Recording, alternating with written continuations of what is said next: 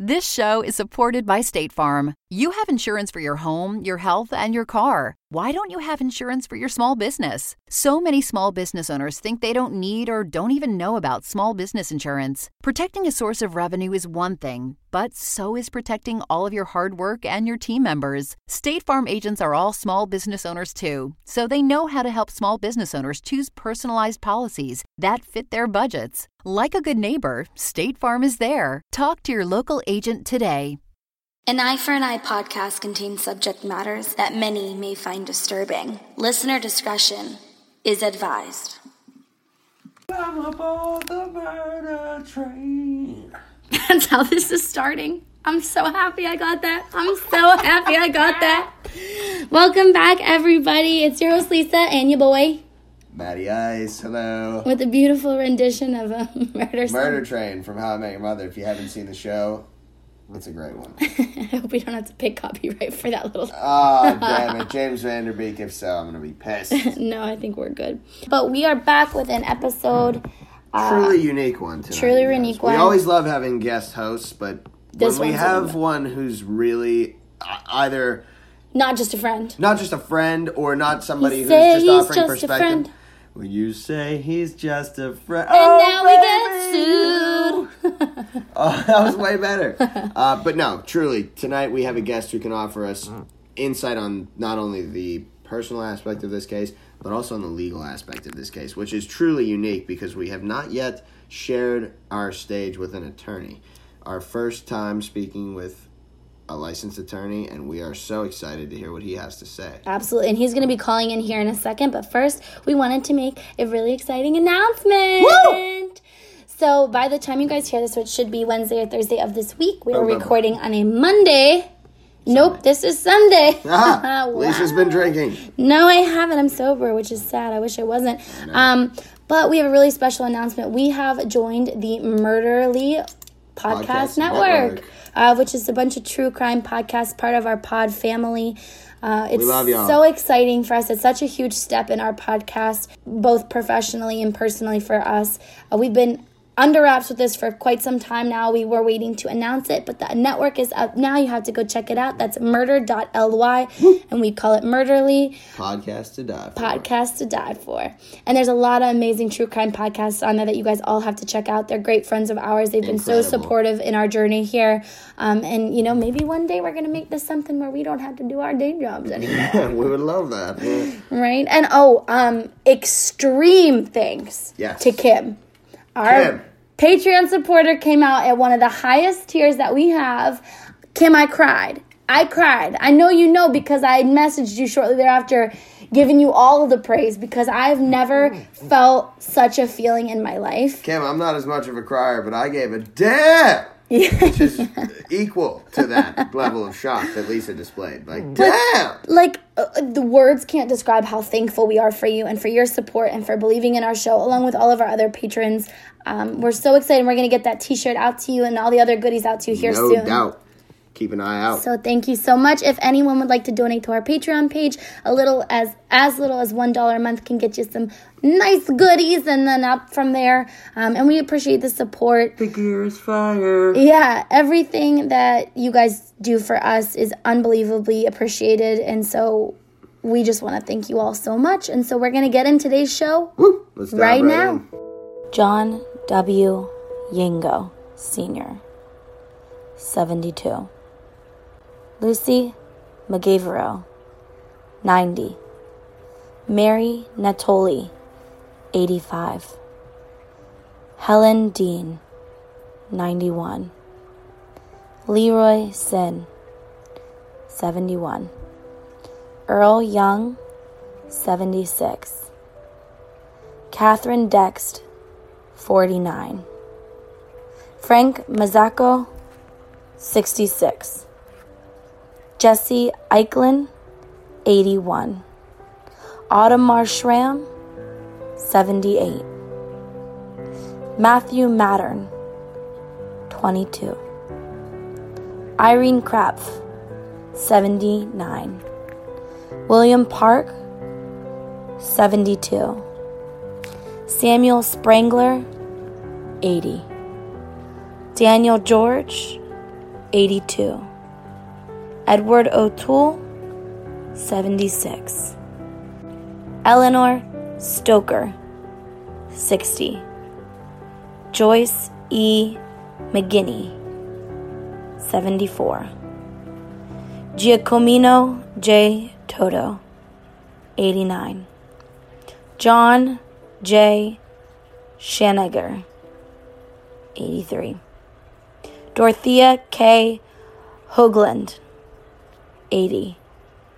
Melvin T. Simcoe, 66. Michael T. Strenko, 21. Florian J. Gall, 68. Pasquale M. Napolitano, 80. Christopher B. Hardgrove, 38. Krishnakant Upadhyay, 70. Edward P. Zizik, 73.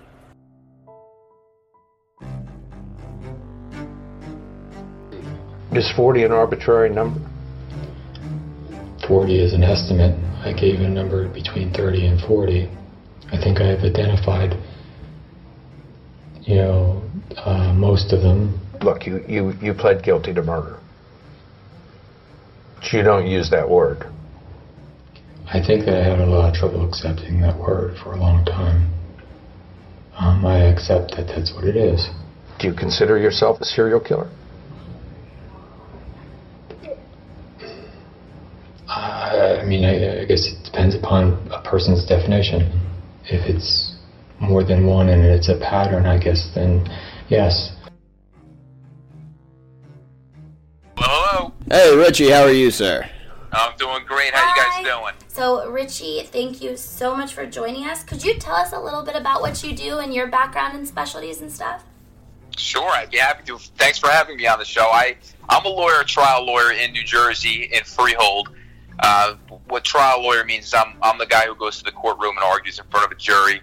There's a lot of different lawyers out there now. Um, a lot of them are transactional. Not many go to a courtroom. I, I go to a courtroom. That's what I do. Um, so I'm a trial lawyer in New Jersey. I live at the Jersey Shore. I'm with my wife and uh, my baby Alyssa, and we're about to have number two. And uh, yeah, like any day. So Congratulations, man. Thanks, thanks a lot. So that's me in a nutshell. Uh, I, the, the firm I work for is a Lomurro law firm in Freehold, and it's kind of a family gig. My dad's there, my brother's there, my sister's there. We Oh, got a bunch of lawyers in the family. Beautiful. So that's kind of cool. Yeah, I was born and bred to be a trial lawyer. and That's what I do. Yeah, Honestly, right. Though that's not a bad profession to be born and bred into. That's for sure. No, it's cool. I really, I really dig it. I like what I do. Like we were saying, obviously, we really appreciate you being on this just to give us a little bit of perspective from this case, especially because obviously the trial itself was a hugely important part, a crux of this case.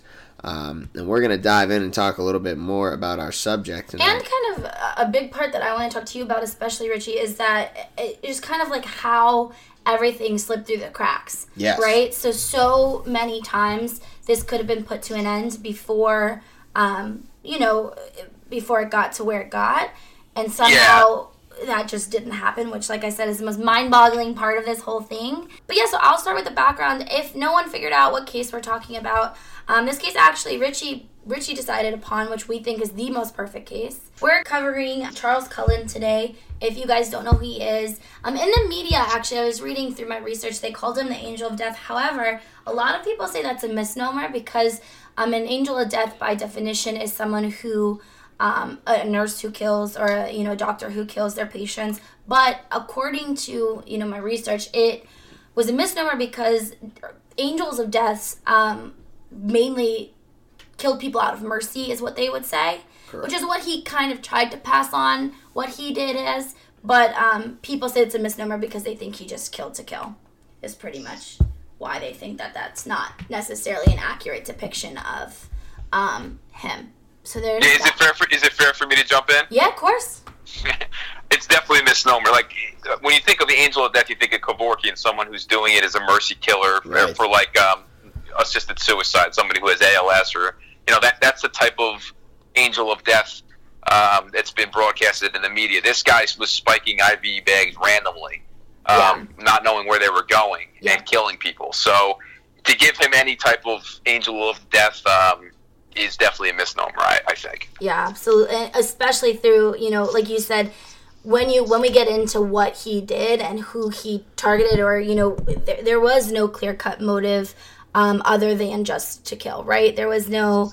And he tried to spin that, so we'll talk It's about it. It's confusing. Yeah. It's confusing. Yeah. And, and it's not it's not clear, but there's maybe there were situations where he was trying to assist in, in someone who was suffering, but there's clear evidence that there were several instances where there was no one suffering and it was just a random IV bag that he spiked and Yep. it went and you know so Yep. I, I think it's unfair to categorize him in one or the other. I think. Absolutely, I 100% agree. so, getting into a bit of his background, real quick, just so people can get an idea of who we are talking about.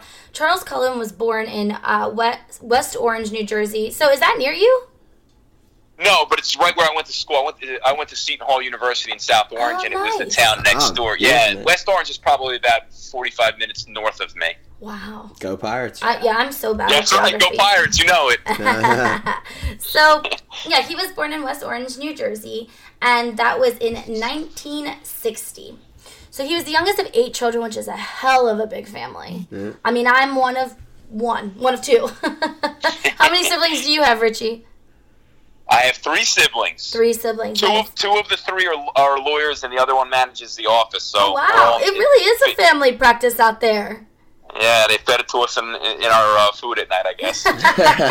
Down to a science, you guys have it though. Like I said, there could Yeah, be worse do. things to be fed. For sure. For. Well, yeah. So, um, Charles' father was a bus driver who was 58 years old at the time of his birth. Unfortunately, died when he was seven months old.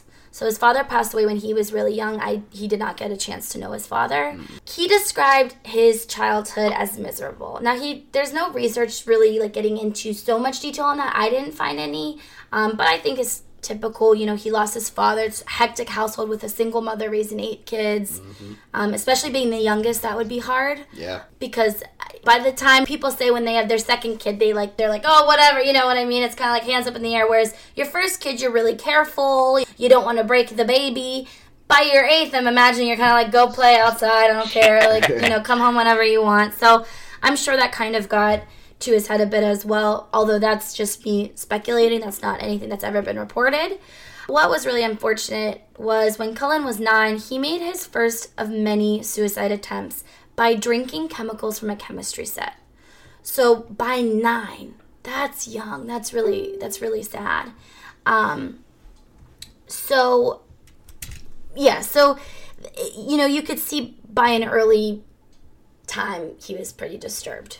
Um, you know he wasn't he wasn't completely you know happy with his life. He said his childhood was miserable, and it was miserable enough for him to believe that suicide was the only option. So I did. wonder at what point of development of cognitive development do you even contemplate killing yourself and that being a rational thought? I mean, Well, it's honestly, not, and, and it's mostly people suffering with mental illness. So I don't think it's Yeah, something that they like sit you're and hit- pen out. Yeah, you might be hitting the nail on the head that if at nine years old you're starting to have those thoughts, that there's probably something that needs to be addressed early on. absolutely. Um, and I think this guy, you know, is is a perfect example of someone who went his entire life without ever getting help uh, in the things that he needed help for. Him, he attempted suicide twenty times, twenty, Yep, yes. and that's and he was in a yeah, psych ward twice. At least two times he was he was in a psych ward. Um, and I don't think anyone ever took the time and effort to, to help him. And maybe if they did, this whole thing would have been reversed. Oh, but it certainly it, it certainly never was. And- and so it makes I you mean, at wonder- Nine years old. Yeah, it makes you wonder, especially because he was so young when he first tried to take his life. Um, it really does make you wonder if he had the correct support, um, or if you know circumstances would have been different. Would he still have those thoughts? Would he still, you know, Right. feel or like there was chemically, like chemically, it may, it may have been a, psych, a psychiatric issue where if someone had prescribed him the correct medication, maybe he was not going to have these type of thoughts. Oh, I mean, absolutely. Very good. who point. knows? Who, it, it, thousands of ways it could have gone, but one thing's for sure is it was never addressed. Yeah. To this day, a large portion of diagnosis by I mean, I don't even know how to call it. Diagnosis by prescription, I guess would be the best way to put it. It's all just kind of throwing darts at a dartboard. Yeah, I mean, you you, have to get the right cocktail of is. drugs. 'cause Yeah. a lot of the warnings of drugs that are anti-depression, anti, you know, um, psychosis, those kind of drugs can also make those thoughts worse.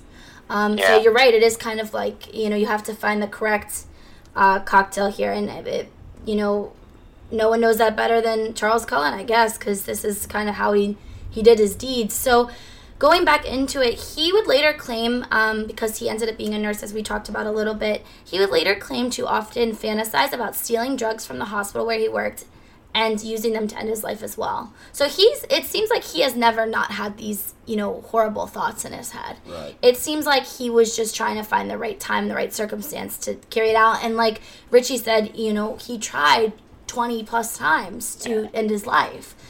And you know, as But there's also maybe maybe he was trying to fight, find the right circumstances to carry it out, or maybe he was trying to get some type of attention from it because it's pretty clear Yeah. on several of the attempts that they weren't real attempts; they were Yeah. kind of masked attempts to get some type of reaction. yeah. So uh, I think I think there were several of those that that really couldn't be considered serious attempts. But like when he was in the Navy, for example, he had a couple attempts there that were they were very much not going to end his life, he, and he Yeah. knew that.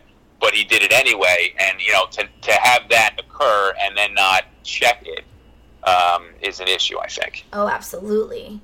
And to add, um, you know, insult to injury here, in 1977, so that would have made Cullen 17 years old, uh, or yeah, seven, Charles 17 years old. His mother died in a car accident, and his sister was the driver of that car accident. Um, I don't, she, I don't believe she passed away. There was nothing to report that. Um, but that was another traumatic event in his life. So early on, seven months old, of course, he doesn't really remember that, but his father passes away. Then when he's 17, his mother passes away. I mean, I can't imagine the traumas going through all of that, you know, in such a short span of time when you're young. I, I'm sure that has, you know, everything to do with the, the extreme downward spiral that we find him in here um, as we go forward. Yeah, it certainly helped. I, I mean, Right? Yeah. one of the one of the things they know. There's a book um, that's written on this this case called The Good Nurse, Mm-hmm. and uh, if anybody is interested in the case and wants to find out more, it's a good read. Uh, but it's it's really the only documented account by way of a book. Yeah. But in that, he says that um, they were dis- dishonest with him when his mother died. They were dishonest with him, and he kind of begrudged the uh, the hospital for that. I wonder if he took that with him into his future. Ooh. Kind of hints at that, but I don't I don't know. Could be, could not be, but it That's- seems to hint that he had a grudge. Sounds very Wow. likely that that is part of what took, you know, transpired here. And like you mentioned, um, It's a key tidbit of information, though. I mean, Yeah. we wonder where did this all stem from. That's at least, you know, obviously his background weighs a lot on that. But if that was his motivation, you know, to blame just the healthcare practice in general, I mean, you know, Right. He seems he seems to run back to the healthcare profession constantly throughout his life. It's, it's an interesting nexus. yeah, absolutely. That is a really interesting point to make. Um, and like you touched on, the following year after his mother passed, he did end up dropping out of high school and he enlisted in the U.S. Navy, where he served aboard the submarine USS Woodrow Wilson. Um, as you mentioned, he had a few suicide attempts while he was serving, uh, which led to an uh, um, a medical discharge in 1984. And it says, yeah, it was seven times he attempted suicide, but like you said, it didn't really seem like all of those were very serious attempts. Wonder if he was just not feeling the military life at that point and had just kind of decided the only way I'm gonna really be able to get medical leave is to Do something drastic. And, yeah. Yes, certainly there was. He was. He, by the way, he was. He was picked on in, in the military. He was, he was not treated well. Um, so he he used the um, the attempts to kind of get transferred units a couple times, and um, it's pretty clear. I think at least one time, instead of you know, he, he knew to a science the right way to slice your wrists if you wanted to commit suicide. He did it the incorrect way.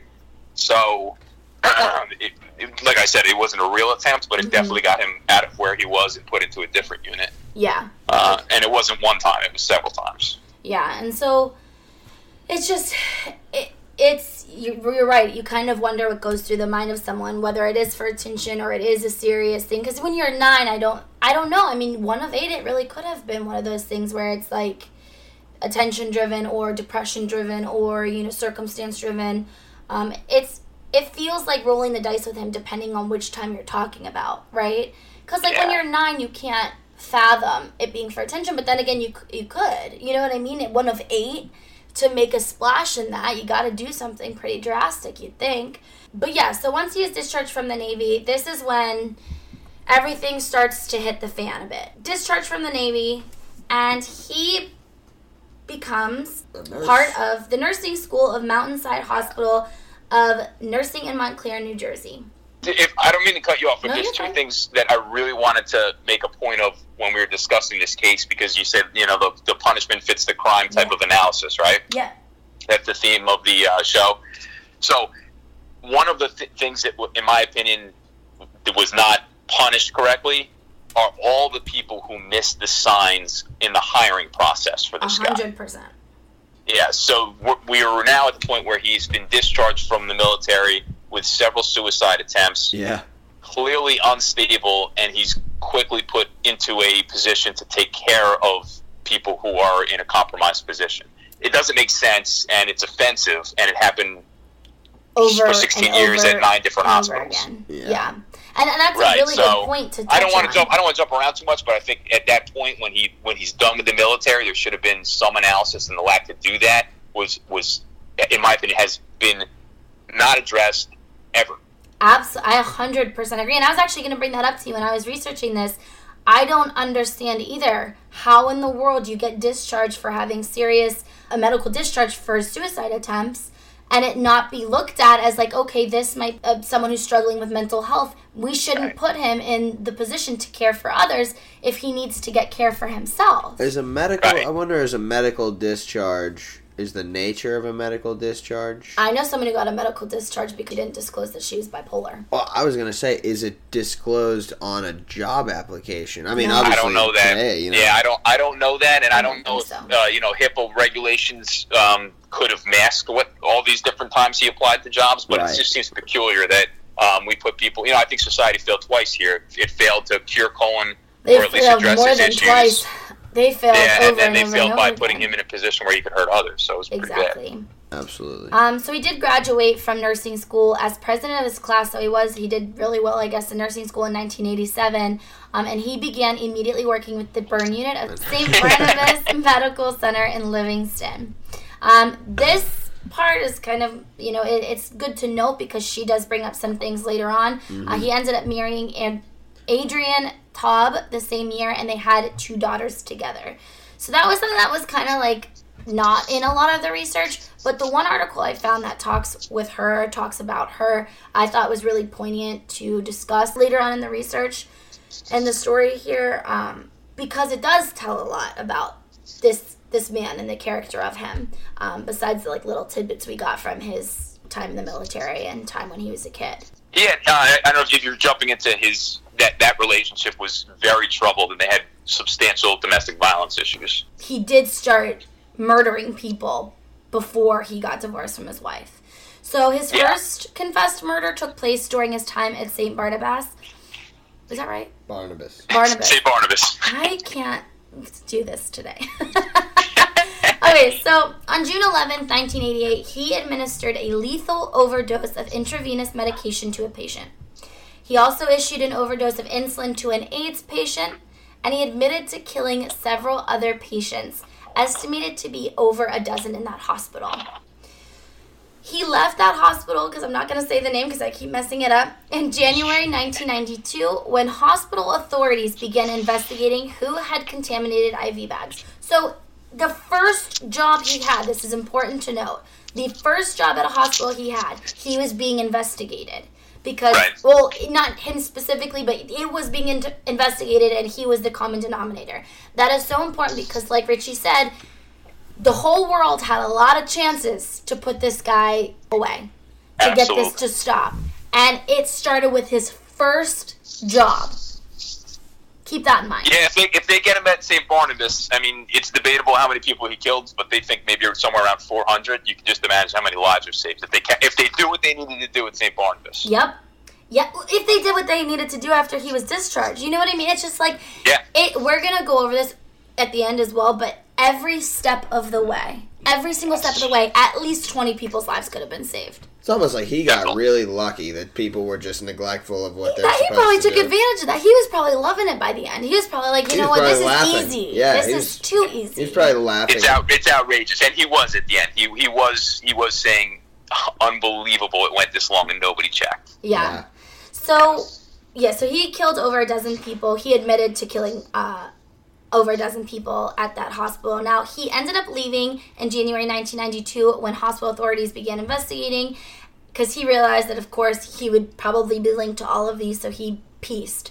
The investigation did determine that Cullen was the most likely person who would be responsible for contaminating those bags, which, again, how in the world was he able to work for a hospital after this? Why weren't there charges brought about? And Yeah, it even says they it. just didn't really follow up on that. Like Well- it was most likely him, but he doesn't work here anymore. Well, there were so- reasons. Um, Matt, you know when we had the episode on necrophilia and we talked about why morgues weren't reporting when they caught people? Yes. I found out through my research pretty much the same with these hospitals. We'll find out because there's definitely a pattern Wow. here. So they did not want to yeah. deal with the investigations. Of they course, did oh, not want yeah. to deal with getting shut down. Yep. They didn't Right. want to deal with any of that. So they felt best to just sweep it under the rug and to just get him out of the hospital and they'd be okay. That's amazing. So we'll we'll go over it even more here because it's it gets really into it a little later down the line. There's definitely a link between, I mean, these these deaths and responsibility and. Well, it makes you thereof. scared because if, you- I if these aren't that far Yeah. removed from where we are right now. Right. You know what I mean? Yeah, No, things it's have changed, laws have changed a little bit, but it's still the way that he got away with this, the way that the systems allowed him to get away with this, are very much the same. Um, and it makes you wonder, really, you know, and we'll discuss this when we talk about eye for an eye at the end here, but just keep all of this in mind, right? Already he's killed over a dozen people. The hospital knows it's most likely him who's done it. But let's let's continue and see what happens. Does he go to jail instantly? Not for another 16 years. Richie, I have a quick question for you too, just just to, to butt in here. Do you happen to know the statute of limitations on? I- For I- murder?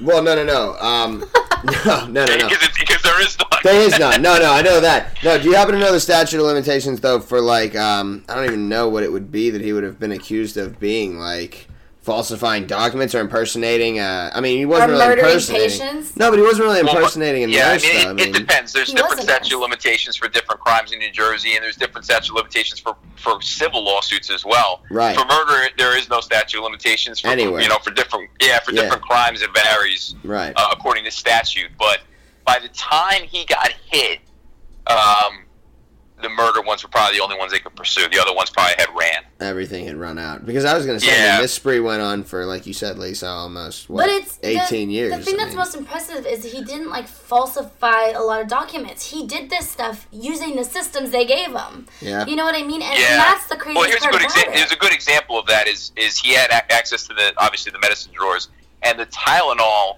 was placed with the drug that they nicknamed Dig or whatever, the one that yeah. would inject the bags with. So it's in the same drawer. So he would go. They, the the log sheet would say, you know, Cullen goes to get ten pills of Tylenol a night, and while he's doing that, he's getting all these different lethal drugs.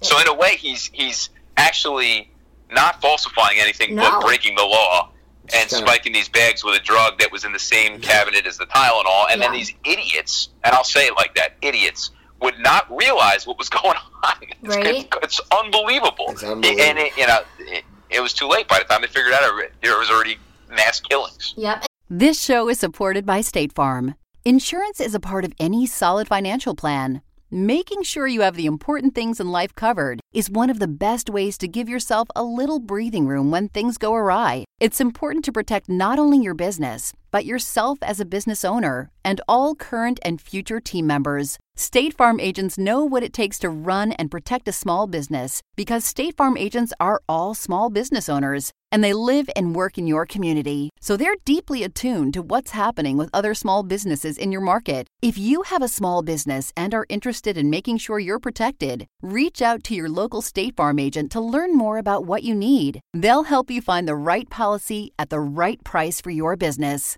Like a good neighbor, State Farm is there. Talk to your local agent today. It was a nurse who figured that out, which we are going to touch on um, a bit later, is specifically how he did everything. Um, but that's exactly right. Like, he, it's not like he was like some shady cat. He worked within the confines of his job. He really, really figured out really easy ways to go within the system's limitations. Find those little areas that he could sneak in, and as soon as people would catch on, he'd find a different little way to do it. And it was just insane. And I have it broken down a little bit later. Um, but yeah, I mean, he moved from hospital to hospital. And the second hospital he went to, um, was in Warren Hospital in Phillipsburg, which is where he ended up murdering three elderly women by giving them overdoses of the heart medicine uh, digoxin, which is what you were talking about, because that was the one that was next to the Tylenol, which I don't know why you would keep heart medication uh, next to Tylenol. Those seem very different to me, but I'm not a doctor, so I don't is know. there not some sort of registry of how There many is. We're gonna can- go into yeah, this. We're gonna go into it. that's what I'm Yeah, it's wondering. almost, I- I actually, it's dug almost into like the an system. ATM machine, the way they have it. Like, it, it, it, it logs every single thing that's opened and closed, but it was in the Tylenol drawer, so it just logged as that. It didn't log as the, the dig, or whatever it's called. yeah. And he used he used chiefly insulin and this drug dig. Those were the two ones that he used mainly to spike the bags. Yeah. Where uh, insulin's readily available, but I mean, Right. Yeah. That's Well, it's so- not very difficult to get that. yeah. Well, so I guess it does make sense to go into exactly how he did it before we go on to like how, how uh, many other places he found. So basically, through my research, I found his secret laid in the drugs that he used. Now, it was reported that many hospitals do strictly regulate uh, drugs like ketamine, oxycontin, Vicodin, Percocet, uh, Darvocet, uh, Demerol, morphine, anything that can get you high and everything addictive. So anything that All you the can good see, like yeah, exactly. Anything that a drug addict would, you know, want to get their hands on, they have it heavily regulated. However, Charles avoided those drugs. Right. He committed murder using medications normally employed to save lives, like that dig drug. That's Hmm. what we're going to call it because I don't like saying the full name. We're going to call it dig, um, which is you go. commonly used to help regulate heart rhythm. Uh, Yeah, that like an was- adrenaline shot kind of. Yep. That was his main drug of choice because when employed in large enough doses, you could die. He, he would inject it right into their IVs. Now, Right. that drug especially was lethal to patients with a history of heart problems because of course it's it's made to help them in time of need but not just willy-nilly so if you already have an unsteady heart um, that is a very lethal thing to have administered to you especially right through uh, an intravenous line now insulin was another drug it was reported that cullen frequently used sending patients into spiraling diabetic comas and generally stressing their already fa- fragile systems. So basically he used the two most common drugs to help people which were not the ones that were regulated because those aren't the ones that drug addicts want. No one on the street is dealing insulin. You know what i mean? Unless unless they have a black market for diabetics to get it cheaper you know that's not a drug someone takes to get high. That's not an addictive drug that people you know or seek after so they don't think to regulate it in hospitals Plus, who um, thinks who's going to steal that? That's their first thought. Is, you Yeah. know, I'm sure he thought. And I thought this was really interesting because we're gonna, like I said, we're gonna go over more of what he did in the various hospitals in a minute. Um, but basically, he positioned himself in a way where sometimes he looked like the hero. So it was said that sometimes, you know, of course, he killed people doing these uh, by injecting things into their lines. However, sometimes he would do it, and then he'd be the one to respond when they yelled code blue. So then he knew exactly how to reverse what he did, and he'd save, you know, a random amount of these people. So it looked like, oh, he's a hero. He fixed this person. He saved their lives. Like, wow, good job. You know, He's you're actually great. the best nurse in this hospital. right? Like, Right. and See, he he, played can solve way. the mysterious code blues when they're occurring because he created the code blues. Yep. right. So And, it, and it's interesting because yeah. it, it kind of reminds me of when you look at, um, you know, crime scene pictures for like serial killers. There or like town hall meetings about serial killers. Usually in the audience, the serial killer's there. Usually in the background of the picture, something you can tell where the serial killer had just been. They like to be involved in in their cases and it seems like that's exactly what he was doing he knew that he was the one who did that to the person but he put himself in a position where it was like he was it's almost like you know, a little kind of Munchausen type of thing. You know, he put himself in a position where people would be like, oh my gosh, you saved that person's life. But if you go back and look at all the ones that were saved, he was the common denominator in all of them. He was always two interesting it, two interesting statistics for you. When he was on, 20, he only worked 28% of the hours, but he was present for 56% of the deaths Wow. that were occurring at the hospital that he was at. So, I mean, it, it's crazy that they didn't see this happening. And then when he was at the critical care unit, um, 22 code blues were happening a month when he was there. For six months after he left, there was not a code blue for six months. And it's just like, why didn't the, who? It's just so crazy this didn't happen. Right. And like you you can, yeah, I mean, you either look at it as two things. One, this guy's the best nurse at the most um, unfortunate hospital hospital in history, or you say, what the f- is going on? Yeah. yeah, that's that's exactly it, and it's and it, you know the thing that's sad to me, and we'll, like I said, we're gonna get into all of this even more. But what's sad to me is the nurses caught on and would refuse to work if he was in their hospital. So it took the nurses saying, "Hey, we're all gonna quit if you don't get this guy out of our hospital," mm-hmm. for them to fire him. Why does it take people threatening to quit their jobs when 10, 20 patients are dying a week, a month? You know, for you to get this guy out of hospital. And Another mi- reminder that we don't deserve nurses. We love you guys. Yeah, exactly. Like they stood up and they were like, "Wait a minute, wait a minute! Like, can't you see every single one of these deaths has been? There's one person that's common in every single one. Haven't you seen that?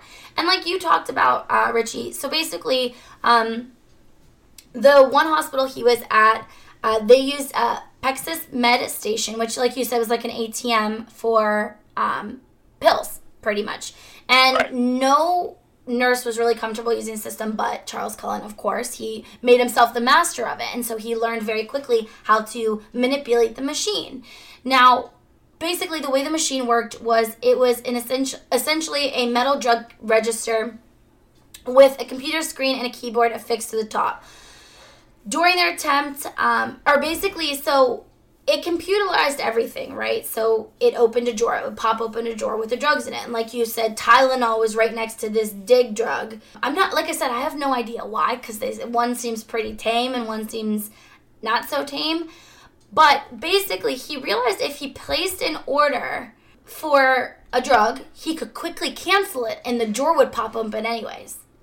So that's how he first started stealing the drugs without being detected. Uh, he realized if he quickly canceled out that he would order a random drug, cancel it real quick, but the drawer would still give him the drug, just like a cash register it would still pop open if you hit cash. Even if you cancel the transaction, you'd have to shut the drawer. But then when people started catching on that he was doing that, what he would do is what you said. He would order Tylenol, realize that Tylenol was right next to Dig, and instead of taking the 10 Tylenol he ordered, he would take the 10 of the other drug, and that is how he got away with it. That's what he did. And I it's incredible that he figured out cuz it's it seems so simple. You know what I mean? It seems like that's such a simple thing to like catch on to. I'm or- almost thinking of it's like when you work at a place for so long, you start to catch on to the little iniquities and the little easy places you can cut corners. And Yeah, and that's that's particularly disturbing in hospitals where people have ex- they have access to things that could really uh, obviously could kill you. Nurses life-threatening especially. drugs.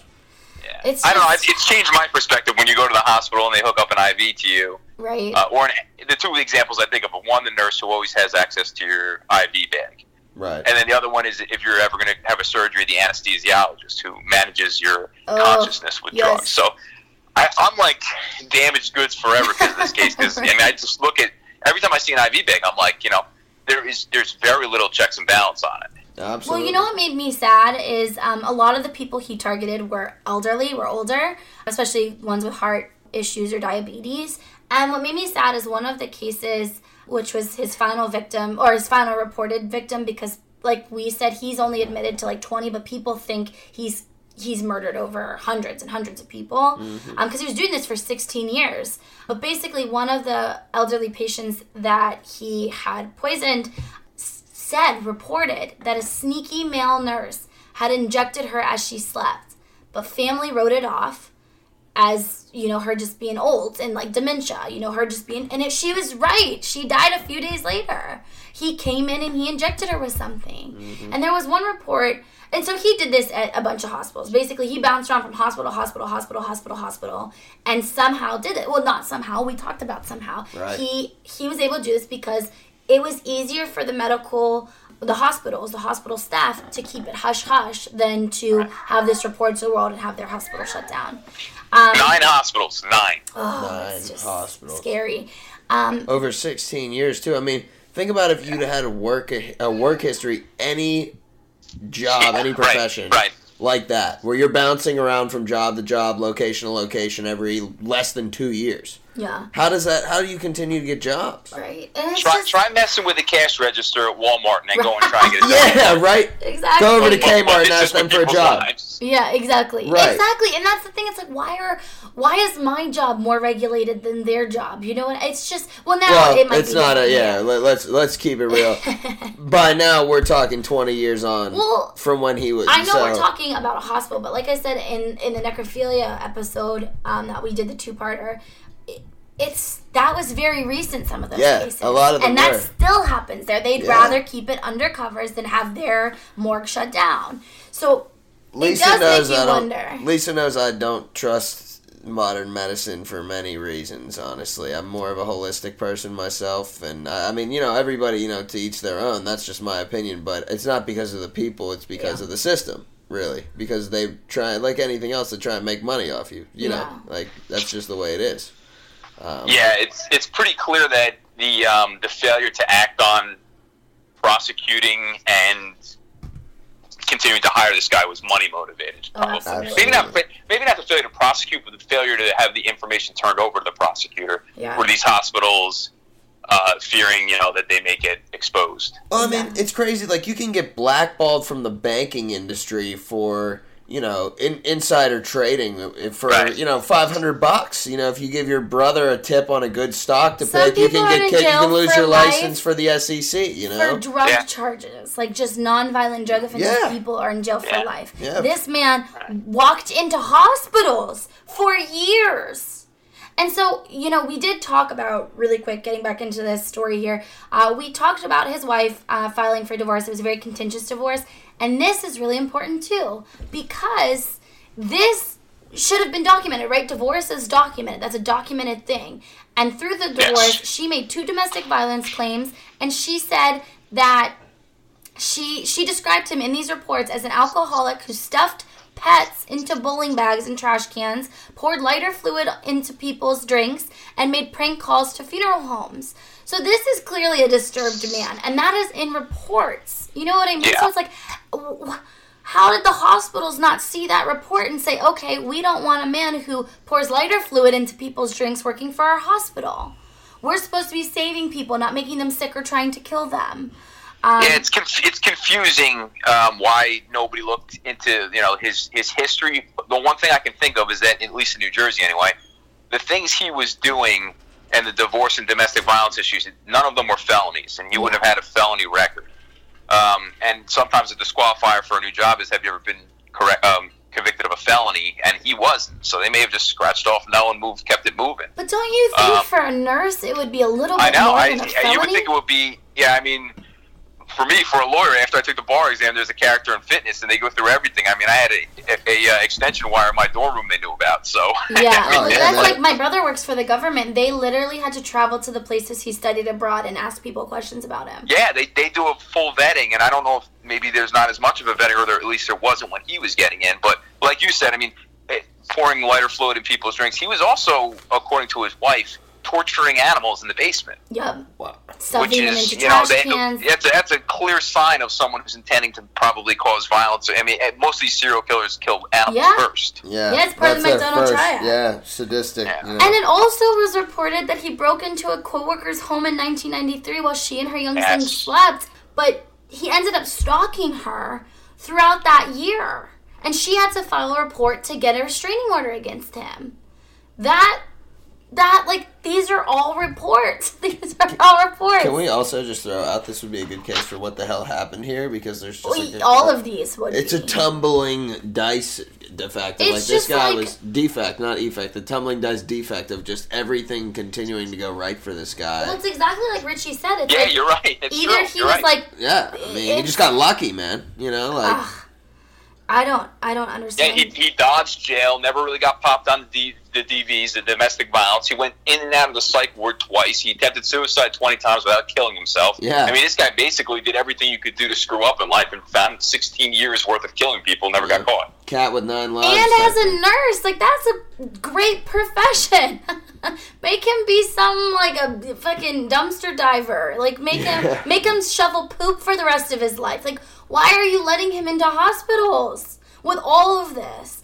But like you said, I don't think a lot of it was reported. I don't think a lot of people cared as long as it wasn't affecting the day to day operation. Well, it was. People were dying, so I still don't understand.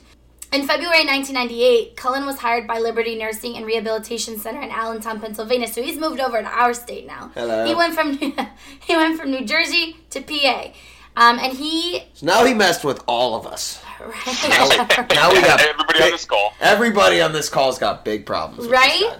Now, he was accused there of giving patients drugs at unscheduled times, and he was fired after being seen entering a patient's room with a syringe in hand. The patient that he entered that room, that room that he walked into with a syringe, ended up with a broken arm. Well, that man woke up and said, You're not putting that needle into me. And they got into a scuffle. Homie broke his arm. Here's my question: And he's still, that's, that's what it took to get him fired. How many, pa- how many patients was he interacting with on a day to day basis? Do you think?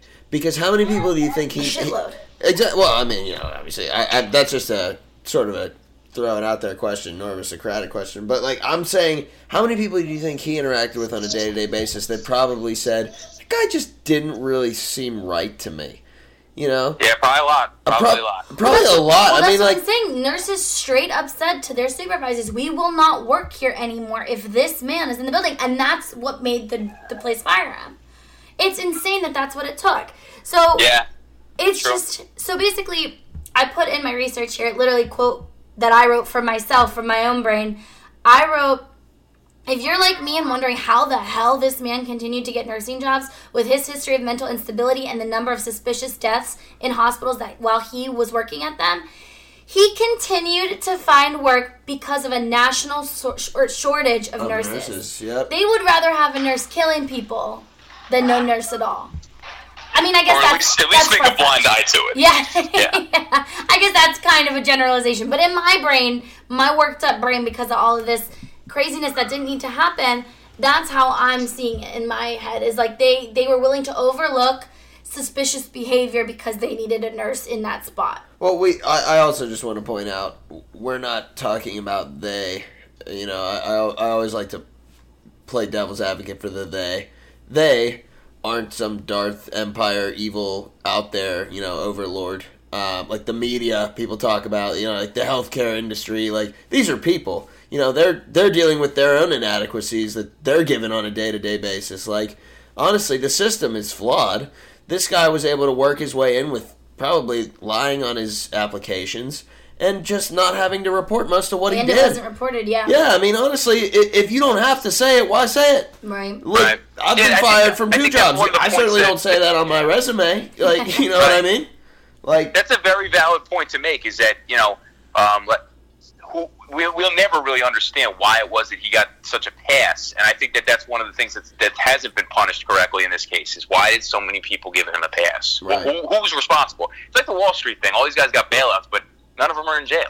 true, yeah. See, Another I great think the problem with this case is multiple people are responsible now because they let it get so far that Exactly. that so many people just turned a blind eye, didn't do the proper checks and balances, and they let this guy go and kill a shitload of people. Yeah. And I don't, Um, I don't know this for sure, but I have to believe at some point there was that meeting that we're all picturing in our minds with the doors closed when we said, dude, this guy's killing people. What are we going to do about it? And they were like, well, we can't say anything because it's going to screw us. Yeah. And I got to imagine that happened. I don't have proof of it, but I, I got to believe it. Well, I was at, um, and Lisa knows this, but Richie, I'll give you a little background on myself. I was at Penn State during the whole Jerry Sandusky scandal.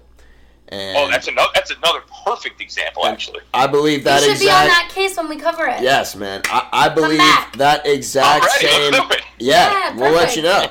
Um, That's I, a perfect example. I truly believe that exact same meeting took place where it was like, hey, we've come to the point now where we're like, we're in knee deep in this shit, whether we wanted to be or not, but we're knee deep in this. So we either got to turn this over to the police worse, and right? risk the possible litigation that we're going to face, or we're going to have to just bite the bullet and not say a word and hope this plays out for the best without biting us in the ass too much. And I think that might be what happened here. Well, that's hundred percent what happened. It feels that way. It really does. It feels Right. very similar to the Penn State cover up, I would call it. Yeah. Well, and so we talked about the fact that he, Charles Cullen, attempted suicide, whether they were, you know, legitimate attempts or not. He attempted suicide over 20 times. Um, and I was wondering, and I did a little bit of research into this, what, not only why wasn't this reported, but why didn't any hospital hold him? Right? Why wasn't he committed anywhere? Um, and I and I looked That's into another it. good question. I looked into it because I was really curious because this man should have been in a psych ward. If Yes. he's trying to end his He was. life every year for 16 Yeah. years, that's something to take seriously. Um, and basically, what I found, and you can correct me if I'm wrong, um, but this is what it said uh, through my research. It said um, the the ways places and hospitals can make psychiatric holds largely depend on the state. They depend on the hospital. They depend on the room at the psychiatric facilities, and they depend on um, the assessed risk at that particular moment. They are not. It doesn't seem like they really take into consideration all the past attempts. It's kind of like the here and now. Right now, are you a threat to yourself? Tomorrow, no. Okay, you can leave. On this, Yeah, it probably it probably varies state to state. I'm sure. I know in New Jersey, and I deal with this a lot um, for a lot of my clients who have difficulties. They get taken to the hospital and they get put in the crisis unit for ten days. It's a ten day lockdown, and then they're released. And that's what happens. And like, there's no, there's a very large demand for psychiatric care, and there's not enough facilities to give Right. that care. So after ten days, they're just pushed out the door back into the street a lot of times, unless they have the money and means to go somewhere else. But you know, you get put in the psych ward or the for ten days, and then you're out. yeah. But I, he was he was institutionalized twice, Yep. Coleman, which Yeah. is, I mean, that in and of itself, you probably, if you've been put in the psych ward, you probably shouldn't be responsible for people's health. A hundred Um, you know, I don't know, yeah, I um, mean, physical health. I'm talking about physical health. shouldn't that just disqualify you right there from ever working? Yeah, I, I believe that should be a, disqual- a disqualifier. Now, that being said, I'm not sure because I, I, don't, I can't say for certain whether that's even something that can be disclosed. It may be a HIPAA Right. violation to that ever might be a disclose that. HIPAA violation to even have to put that on a job application. Exactly. In, in Yeah. fact, it probably is. You probably can't find out that somebody's been in the psych ward. Right. So- yeah, that's a good point. Getting Absolutely. kind of wrapping up his little murder spree here. Not little huge murder spree. Um, basically the way this all came crashing down for charles is in 2002 um, he was working at st luke's and a coworker who we had touched on um, found vials of medication in a disposal bin. Now the reason that was kind of like whoa what's going on here is because there was a ton of these vials one and two they weren't um, like we talked about, they weren't medication that people steal typically from hospitals because they're not valuable to people outside of the hospital. No one needs heart medication. No one's going to be stealing that to Nobody over needs you know insulin to, yeah, get exactly. high, yeah. So basically, this nurse like looked at this and reported it and was like, "Yo, you know," not, she probably didn't say "yo," but she was probably like, "Listen, I found all these vials. This doesn't make any sense." And lo and behold, they looked. And that's when they found the Tylenol was next to the heart drug, and that's how this all kind of came crashing down. Basically, um, he this so this is the part that infuriates me, and I can't wait to discuss with you, Richie. He was offered by St. Luke's a deal by the medical by the medical staff there, by the uh, I don't know what they're called, superiors. I There's guess, a I board at hospitals Yeah. typically, right? Am I, if they're if they're privately owned, which I believe all these were, Yeah. correct? Oh, I don't. Yeah. I Yes. idea. So yeah. So which is also something of note. He manipulated the system also by working only in private hospitals without having to get into a larger network where they do track you and keep you on that thing of like, hey, you know, what's your work history? What's your medical history? Because I think that wouldn't you have to report all that if you worked at a? I mean, obviously, Richie, you're not in the industry, but I would think if anybody out there listening is, let us know because we. I am curious. If you work in a larger hospital network, like in Pittsburgh, we have UPMC. UPMC and AGH, Allegheny Health Network.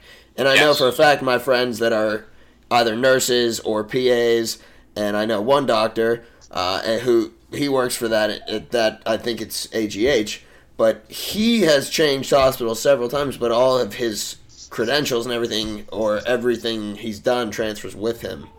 Yeah. I mean that, that's absolutely true. It's it's like um like going to McDonald's, and you're not gonna once you get fired from McDonald's, you're not able to go to any of the other McDonald's. But if you have a Right. standalone mom and pop burger shop, they're- might not do their homework. And he was Exactly. at mom and mom and pop hospitals, I guess you could say. So Right. basically, what happened was with St. Luke's, after figuring out that he was taking this medication that clearly was the stuff that was ending up killing their patients, they offered him a deal resign and be given a neutral recommendation or be fired. Right. Why were those the two options he was given? he was killing people. We'll give you Because if, another. if they fire him, all their donors, all their support sees what happened, that it happened under their eyes, and then exposes them. If, Yeah. if they give them the option to resign, it's not all over the front pages of the paper. But like, Well, I don't know how smart like- Charles Cullen was, but I mean, if why he, didn't anyone call the police? Well, I, I don't know how we don't know how smart he was. I mean, honestly, there are some sadistic people out there that are also incredibly bright. Maybe he was sitting in that room. Well, he was the top of his nursing Well, class. well, wait a minute. Yeah, he was. So he was obviously very bright. Maybe he was sitting in that dark room in that meeting saying, hey, listen, you know I'm a PR nightmare for you, right? Maybe. Maybe I decide to talk a little bit after my attorney leaves the room and I tell my story about all that I've seen in the medical industry and all that I've done and how easy this was. How easy I got through with all this. Right. They were all definitely concerned about appearing that they had their pants down, and they did. So. And they Yeah. did, yeah. I mean, oh yeah, they were well, Well, up Shit's Creek and Of trying course, to pat him. he ended up resigning and he was escorted from the building in June 2002. Now, seven of his coworkers at St. Luke's I hope they this roughed happened, him up a little bit. They later alerted the Lehigh County District Attorney about their suspicions that Cullen had used drugs to kill patients. Investigators never looked into Cullen's past, and the case was dropped nine months later due to lack of evidence. Again. Lack of evidence. There's evidence everywhere. Homie had vials of drugs that were suspiciously used to kill all these people in a garbage can, and that's there's no ev- I'm so confused how any of this happened. But I think you're right. I think it was more like, shh, like don't let this get out. We'll deal with it on the low. We'll get him out of the hospital so he can't do it anymore. But then they're giving him the opportunity to do it at a different hospital. Rock the boat, don't Yeah. rock the boat, baby, rock Oh my the boat. God. No, I'm sorry, it happened. Sorry, it, it happened. So I think that just just uh, something to add to that. There was there have been a couple investigations against him that, that came up with not enough. Basically, they they got it like almost all the way across the goal line, and they said we just can't we can't bury this guy. yeah. and then they gave up on it. Um, and I think that these hospitals kind of knew that they probably there wasn't a home run verdict against this guy or home run murder case against this guy, and they figured they could skate on it because I mean it, the way it was done was very hard to trace. Um, Yeah. I know that sounds I know it sounds ridiculous, but it was. Richie, is that Um, is that your opinion as well? Do you share that opinion that this would have been a difficult case to prosecute at that juncture? I mean, in 1993, when he was first hospitalized in a psychiatric ward, but he was also fired for that same reason, and then I mean, this happened again 10 years later in 2003.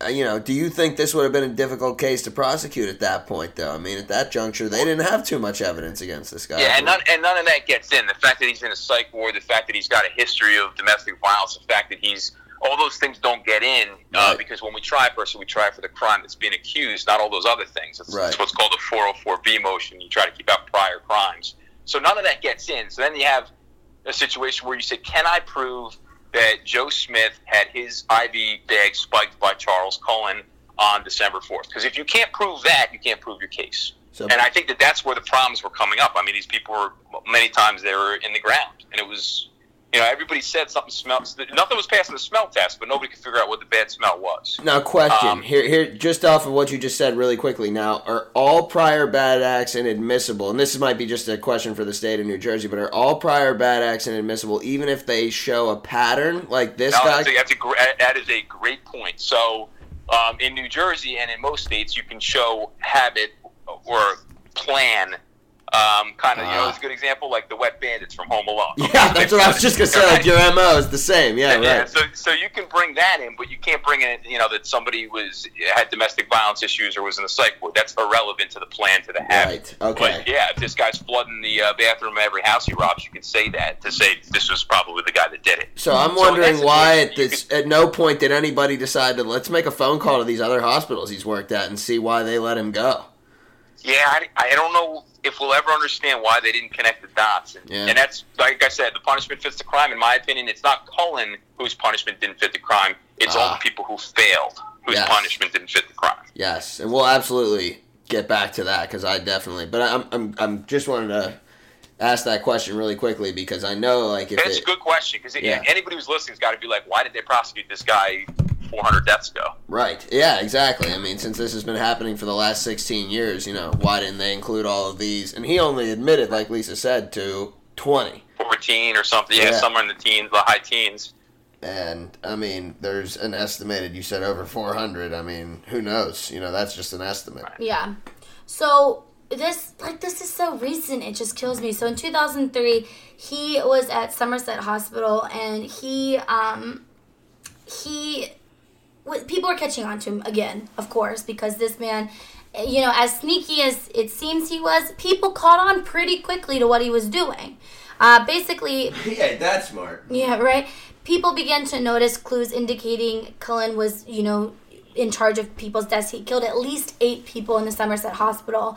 And the hospital's computer system showed that Cullen was accessing records of patients who he was not assigned. Cowork- coworkers began seeing him in the rooms of patients who he was not assigned.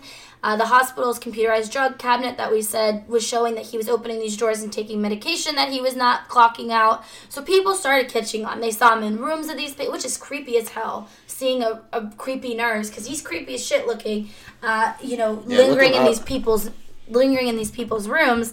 Um, so in July 2003, the executive director of the New Jersey Poison Information and Education System warned Somerset officials that at least four suspicious overdoses indicated the possibility that an employee was killing patients. Well, no fucking shit. Um, so, like, of course.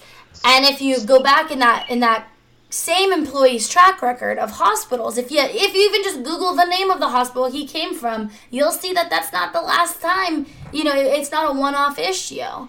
Um, so basically, for whatever reason, like we talked about, that hospital sat down and decided it would be a really great idea to delay contacting authorities until October. I don't know why October was the sweet spot, but that's when they decided that it would be a great time to tell authorities. So they knew uh, months before. In July, they sat down and talked about it. October is when they decided to call the police. Now, by then, Cullen had killed at least another five patients and attempted to kill a sixth. And he was using epinephrine, digoxin, insulin. Now he was using what he spiked somebody else with, like a different cocktail. I can't re- I can't pronounce any of these drugs. like so he I'm was not gonna try. experimenting with things at this point. Yeah. You know, like, I think at that point he, he was getting pretty sloppy towards Yeah. the end. Where Yeah. getting reckless. Definitely. So this is kind of where his end came at the Somerset Hospital. Basically, what had happened um, is a patient in the Somerset Hospital died of low blood sugar in October 2003, and that's when the hospital finally decided that it was a great idea to alert the New Jersey State Police, and that would be Cullen's final known victim. Um, so that's where that's when they find. I still don't understand this, but that's when they decided, hey, this is a great time. We should probably tell the police that something's going on here, and we we think all signs point to who it was. Just like every other hospital, it was never a surprise to any of these people who could it had been. They didn't have hard evidence, but every sign, it's like that man walked around with a billboard behind him, pointing with arrows down at him, Yeah. saying, "I'm your guy, haha, like you know, check me out." Um, he walked around with a big FU on the front of his shirt. Right, so now we're going to get into the interesting part the arrest and trial. So, state officials cascaded, uh, which means they obviously screamed at the hospital. They reprimanded them severely. The hospital for failing to report non fatal insulin overdose administered by Cullen in August. So, left and right, these hospitals are messing up, and state officials did you know, go after the hospital a little bit, not with any charges, but they did uh, reprimand them for the fact that they failed to report any of this. Now, an investigation into his appointment history revealed, obviously, as we talked about, a gazillion past suspicious behaviors uh, regarding him and these other deaths. Um, so Somerset did end up firing Cullen on October 31st, 2003 for lying on his job application. Fellow nurse uh, Amy Loughren alerted Yeah, the she, police. she becomes the like, the key person. Yep, and she's the one who figured out that he was opening drawer for A, drawer for A and B, taking B when he was saying he was taking A. So that's that's kind of who put it to a head. She she caught on to his antics. Um, before they arrested him, though, they had to keep him under surveillance for several weeks until they had finished their investigation because they wanted to make sure that they had enough to nab him on, is what I'm guessing. Um, so he was officially arrested at a restaurant on December 12, 2003, charged with one count of murder and one count of attempted murder. One. Now, yeah, that's what I wanted to talk to you about, Richie. Why do you think they only went after one count at first? I think I know why. Why? Well, if, if they if they had one count of murder and one count of attempted murder airtight, which is what they had at that point, that's why they charge that. They can get the rest later when he confesses. That's exactly what, they- I was gonna yeah. say. If you can Yeah, prove they- one, go get one. You can get him for life in jail for one Yeah. count of murder. So Right. This guy was one. skating around for 16 years without them having an airtight uh, case. And then when this this lady Amy, who was a CI or confidential informant, she was wearing a wire and um, got him to sing enough where they had an airtight case for an attempted murder and for a murder, and that's what they got him for. So they popped him on that, and then when you sit him down, he sang about the rest. Yep. And yeah, it was interesting. During his interrogation, um, he said, and I quote, I did not want people to see me like this, what I am. And of course, the detective who was on the case said, What are you, Charles? And he said, who was, he was now 43, mind you. He's been doing this for quite some time. And he said, A man, person who was trusted and had responsibility for a lot of people dying. I hate myself for it because I don't believe I had the right, but I couldn't stop. I couldn't. Now, later he, like we talked about, admitted to murdering um, as many as 40 patients over his 16 year career. However, we've talked about this enough. Um, detectives and investigators do believe it was well over that. They believe it was double, triple, you know, quadruple that number. As many as Because he had access to everybody that was dying in this hospital, people that weren't dying in this hospital, everybody. Yep. So he had people on the brink of death, he had people nowhere close to death, and I think he targeted them all. Um, and I'm sure the ones that were closer to death, no one batted an eye. People expected that to happen. Yeah. Uh, people that weren't, that's the ones where the flag started going up a bit. Um, April 2004, Cullen pleaded guilty in a New Jersey court to killing 13 patients and attempting to kill the two others by lethal injection while employed at Somerset. A month later, he pleaded pleaded guilty to the murder of three more patients in New Jersey, and in November 2004, Cullen pleaded guilty to an Allentown court about killing six patients and trying to kill three others. His victims' loved ones angrily branded him vermin, garbage, and a monster who ruined lives and shattered their faith in the medical profession, which I don't blame them at all. Uh, can you Want- imagine? you want to you want to hear a very a very strong irony of this whole thing? Yeah. He, Please. he take he takes that deal to to play out and take responsibility for this specific number of killings, and he does it for one reason: Yep. to avoid to avoid the death penalty. Yep. Lethal And this is a guy who is is preaching about how he's suicidal his whole life, twenty failed attempts at suicide, and now he is cowering and taking a deal to avoid lethal injection, the same sentence that he imposed on people against their will for 16 years. I mean, it's it's, it's incredibly ironic. Yeah. It's probably the it's probably the biggest cowardice move that you can imagine. I almost Um, wouldn't have granted it. as much as I'm sure they wanted to do it for the families. I almost wouldn't have granted that to him if I were in the prosecutor's seat. I would have. Yeah, said, I mean the death the death penalty was on the table, and it's not it's not it's not something that's um, available in New Jersey, but because there in this particular situation, it was on the table for him.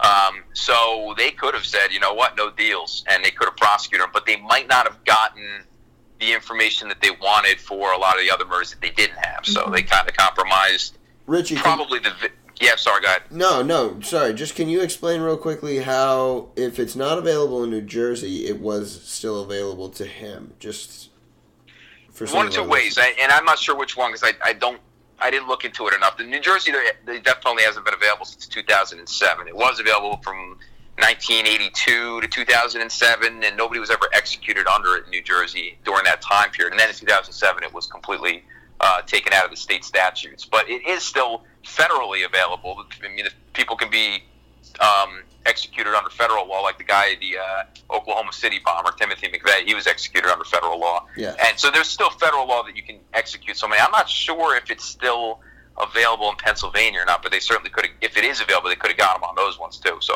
I I, don't know believe it it was on the is. table. It is. I don't believe it is. Um, oh, don't. Then it must have been under federal law. Um, they certainly it was on the table though, because that, that was the that was the only reason he pled out. Otherwise, he wouldn't have pled out. Right. Yeah. Right. So on March 2nd, 2006, he was sentenced to 18 consecutive life sentences in New Jersey and is not eligible for parole. This is so fucking funny. Until uh, the year 2403. Why do they even like like is it just like just for funsies that they even say that cuz it's like he's not he's not an alien. He's not going to be alive for even, you know, another 40 years, let alone Yeah, it's 400. irrelevant. You're right. Um, but he is currently being held at the New Jersey State Prison in Trenton. And on March 10th, Cullen was brought into the courtroom of Lehigh County um, President Judge William H. Platt for a sentencing hearing.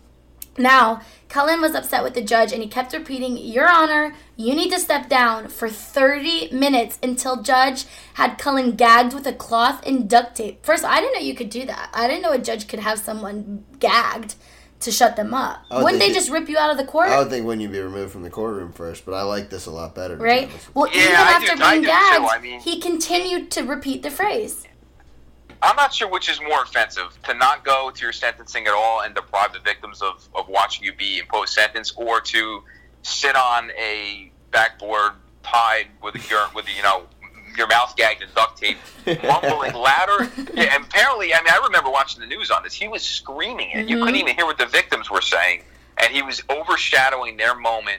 Um, at closure by yelling at this judge, you need to step down. Which again goes to show how much of a coward this guy is. Right. He Well- was such a coward. In your True. um in your time, you know, being an attorney, have you ever had someone lose their brain in court and like just not shut up and have to be like physically held back? Because like Matt said, and like I Uh, thought, mean, yeah.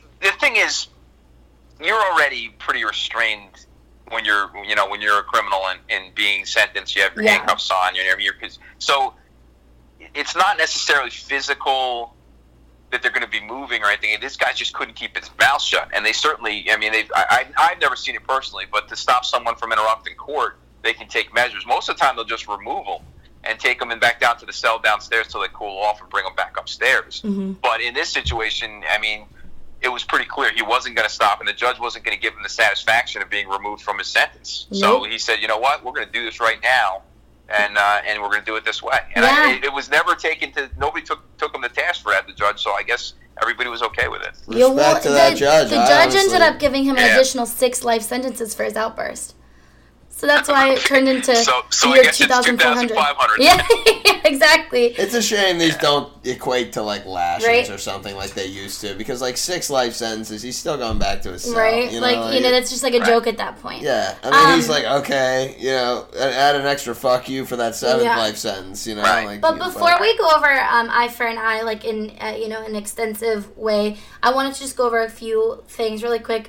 Motive. So uh, basically, Cullen had said that, in which I think we'll talk about in a second what we think about this, if we think it's true or false, which I think I know what we're all gonna say. But basically, he told the the detectives that he overdosed patients in order to spare them from being coded, which means going into cardiac arrest or needing, um, you know, the code blue to be called, which is an emergency where you need to be resuscitated. And he told detectives that he could not bear witness or hear about attempts at saving a victim's lives. He also stated that he gave patients overdoses so that he could end their suffering and prevent hospital personnel from dehumanizing them. So, obviously, we talked about not all of his patients were terminal patients, so that's kind of moot point. But what do you guys think about that? Do you think, you know, he really believed he was helping these people, or do you think that he's just a deranged motherfucker? Uh, well, I, I know for a fact that he's a, a deranged motherfucker. If you say, um, I mean, he, he, his his Well put. position is completely illogical if you look at what happened to my friend Mike, um, who I think I told you about. So, and it- part of the reason I wanted to do this case is because you know, um, it- focusing on the killer a lot of times leaves the victims um, without a name. So I want to say his name is Mike Strenko. Was my friend who I pledged my fraternity with my first semester at Seton Hall. Uh, he was one of my pledge brothers, and I thought. I mean, when I was when I was a, it happened. I guess when I was a junior, he passed away, and we had no clue. We had no clue what happened. I mean, it was all of a sudden they called and they were like, "Dude, Stott passed away." That was his pledge name, and we all went to the funeral. And by the way, if you don't know how important you are to somebody when you go to their funeral and their like fraternity shirt and jacket is next to the casket, you get a feeling about how how much they like being part of the, of what you were part of. Yeah. So, I mean, this was it was out of nowhere. He passes away. We all thought it was because he had some type of disease that we didn't know about. He was fine. Like, he was everyone. He was the same as every other dude uh, freshman year hanging out, sophomore year hanging out, and then all of a sudden he was dead our junior year, um, which was you know hard to understand when you're 20 years old. I mean, you don't experience that much death at a young age, so you can't really understand it. You just kind of accept what's said. Um, and I didn't find out till later on that Cullen spiked his IV and killed my friend. Um, and he had an. When I come to find out, I thought um, that it was like a spleen issue or that he was in the hospital for, that it was a short stay, he was going to get out. Um, it turns out he had a genetic autoimmune disease, but not a fatal one. I mean, he was he was going to be good. He was going to be good. He was going to leave. He's 21 years old. 21. So you have all these people who are 60 years old and dying, or 70 or 80 or whatever. A person's an AIDS patient on their on death's bed. Mike Strenko was not on death's bed. He was very athletic. He was in good shape. I mean, I pledged with him. He had no problem doing Roman chairs for a long time. So, um, I mean, he, he was a cool dude, and he was not dying, and this guy killed him.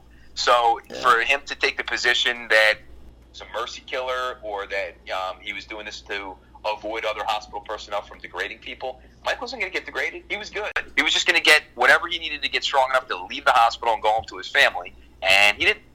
He never went home. So I, the what I'm saying to you is I have a factual basis to believe that he was deranged motherfucker, as you say. Mm-hmm. Yeah, yeah. Yeah. Well, hey, So that's I, my, I just want long to say, position, and I wanted to talk about my buddy, so I wanted to say that. no, I, I really appreciate you saying that, though, honestly, Richie, because we do tend to, in all of these cases, focus more on the killer, and obviously that's what intrigues people. But these yeah, cases are about the to. victim. It's Yeah, impossible not to. these cases But, are about know, the sometimes victims. you want to though, remember you know? the people who were affected. You know, Well, they probably said, oh, he- you know, maybe it was just the hospital. Maybe he just died from like a liver something. But no, Right. in reality, and you know, I'm, I'm kind of, you know, I, I don't want to say this because I don't, I don't understand it enough. But maybe the people who they aren't sure about can have a little bit more um, satisfaction in not thinking that this guy killed their, their loved one. But I don't know. I, what do I know? well, so Nah, I um, appreciate that, man. before we read off, you know, the the people that he uh, so callously took, I wanted to go over. First of all, we'll go over the legality in a second, but I want to go over some interesting aftermath. Now, we were talking about the irony that he was trying to get off of the death penalty by making a plea deal.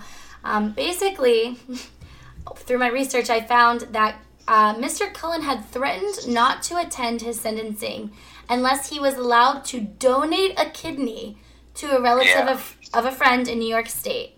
Now, that Right. person was on the brink of renal failure, and Mr. Cullen was, quote, just trying to help someone who is going to die without a kidney. And then his lawyer said, you know, I know there's a certain amount of irony involved here because, of course, he made a career out of killing people, of making sure that people weren't going to survive. Um, now, New Jersey law does not require people convicted of crimes to attend their sentencing. However, I think the prosecutors um, really wanted to nail it home. They really wanted him to have to face his victims. So this was important to them to cut this deal with him, let him donate his kidney or liver, whatever. Um, it was his kidney. Uh, to so he so he would have to face these people and he was being a turd and he was like i'm not going to go unless you let me do this so he did end up donating his kidney but they made him go to sentencing first to make sure that he showed up for sentencing so he went to sentencing and then he got to donate a kidney uh, which was crazy to think about but it happened Yeah, I think. He, I mean, I'm, I'm not sure what his motivation for doing that was. If it was a sincere motivation, or if he's a tension whore, and if it was an attention grab, um, which it may very well have been. I I hate almost even acknowledging it or talking about it because you you know you almost look for a way to vindicate this guy, and it is not a vindication. No, absolutely not. It's just, I think it's more of a manipulative move. I think it's more him Yeah, still that's why I trying think to it's an attention keep grab. I think it's control an attention whore. and be Yeah. kind of sneaky, just like just like when he would uh, be there for the Code Blues that Yep. he caused. I think this is his, another way, his last ditch effort to be like himself into the crime. to be Yeah, like yeah, a false hero. yeah, without me, this guy would either die or with you know i- with or without me, I'm part of it. Yeah. So I think that was just an interesting note. Now, legality, of course, we've gone over again and again and again and again how in the world any of this happened because of course we would think, you know, the medical profession back then at least uh, you know, we know if it's changed now, but we would think they'd have to report between the hospitals, but we've discussed in uh, great detail how we think it was more of a let's keep this under wraps because it's going to be more of an issue for us than to, to let this guy go free. But what I want to talk to you guys about was, um, uh, Richie, especially for you, why do you think there were no charges brought up against the hospitals that let this man walk free? Is it because there was no way of proving that they 100% knew it was him? Um, I don't know. I don't know if they can ever prove that somebody was complicit in covering it up. Maybe that's why. Um, I don't know if they chose to, to focus on Cullen. You know, there's always the, the position that although people might have done some shitty things, they, they maybe didn't intend for anybody to actually die. Do we know Um, if there were any civil lawsuits Yes. brought against? Yes. Oh, there was the yeah, there was hospitals. civil lawsuits, and they were all settled out of court for an undisclosed amount of money, By all and, the and there's no, families? it's all very hush hush. That's. I was gonna say I, I didn't see too much public record of anything. So I mean, There is none. Yeah, there's no of all of them, which is kind of that's kind of unique because you know it's not unusual to have a you know a, a non-disclosure agreement for a settlement between two people, but between however many people this was, it's I would hard to assume believe it was it. a large settlement or several large settlements. Yeah, it's it, it's hard to believe that one family was was like you know. Fuck it! I'm not going to settle. I want to go to Right. court. I want my day in court. I want to have this thing go to a jury. Right. And not one family did. But Right. you know what? Maybe they, there's a thousand reasons why they may not want to. Mm-hmm. I do this for I, I do personal injury lawsuits. I mean, I I live in that world, and I understand that there's so many motivations that no one can understand mm-hmm. unless they're in that position um, to not take a case to trial or to settle or whatever else. There's so mm-hmm. many reasons.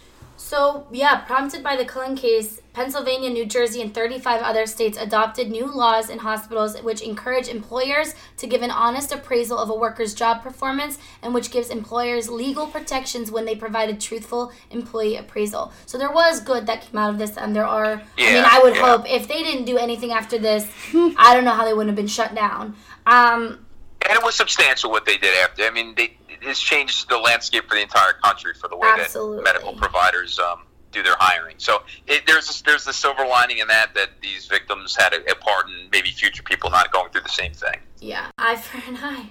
Let's talk about it. So I know we kind of mentioned it. Uh, do you think uh, Cullen's sentence of uh, two, getting out at 2,405 year, the year 2,405, is a proper sentence for his crimes, just focusing on him right now? Is that for me? For all everybody. Yeah, um, I'll start, and it's kind of, um, it, you know, I, I I have to say this because it's the way I feel. I'm not a I I'm not a proponent of the death penalty. I'm actually against it. So I have to say that there's no other option. Uh, 100%. So a, a life sentence without parole is the only thing in my moral code and in under our law that I believe he can get. I agree. And this is the hard. This is the hardest case for me to think that way. So Yeah. you know, to not think like this would keep me up at night Yeah. if I was imposing sentence on him and death death was on the table. Um, this would be the one that would keep me up at night. But uh, I I don't think we. I don't believe in the death penalty, so I couldn't vote for it. yeah. What about you, Matt? I would make him push his own plunger. I'm a full proponent of the death penalty. I would make him push his own plunger. Oh my god. I mean, I hate I- the Yeah, way I you mean, worded if, if you're if you're in favor of it, you hang this motherfucker high. Yeah. I mean, yeah, and that's what I mean. I, I would literally make him inject himself with saline solution first and pump that into his blood. Yeah, for a I mean, if we're doing the lawless society type of thing, there's definitely some torture that this guy could get put Oh, through. But yeah. I, I, I'm looking at it through a legal lens. Yeah. Oh, I understand, I- and you have to. I Yeah. unfortunately I have no legal boundaries holding you, me you have the within. liberty to go at it. holding man. me We within my seats, I mind. have some real fun stuff to say for The, sure. the tenets of my mind are very loose. I'll tell you that much, Richie. So. Right. Yeah, I Uh, sit in a different seat, man. Yeah, right, exactly. Yeah. We don't want to incriminate you on anything here. Um, no, but I honestly do believe that, you know, what in the hell is the point of sentencing a guy to 500? Like Larry Nassar was just sentenced to God knows how many years in prison. Right, I'm like, right. do That's, me a yeah, favor. That's another good example. take That's that dude out back, put a bullet in his head, and then go in, dig the bullet out, and reuse it on the next piece of shit, so we don't waste the bullet. You know, I mean, I'm I'm sorry, I'm I'm pretty ruthless with stuff like that, but honestly, some people I think are just irretrievable.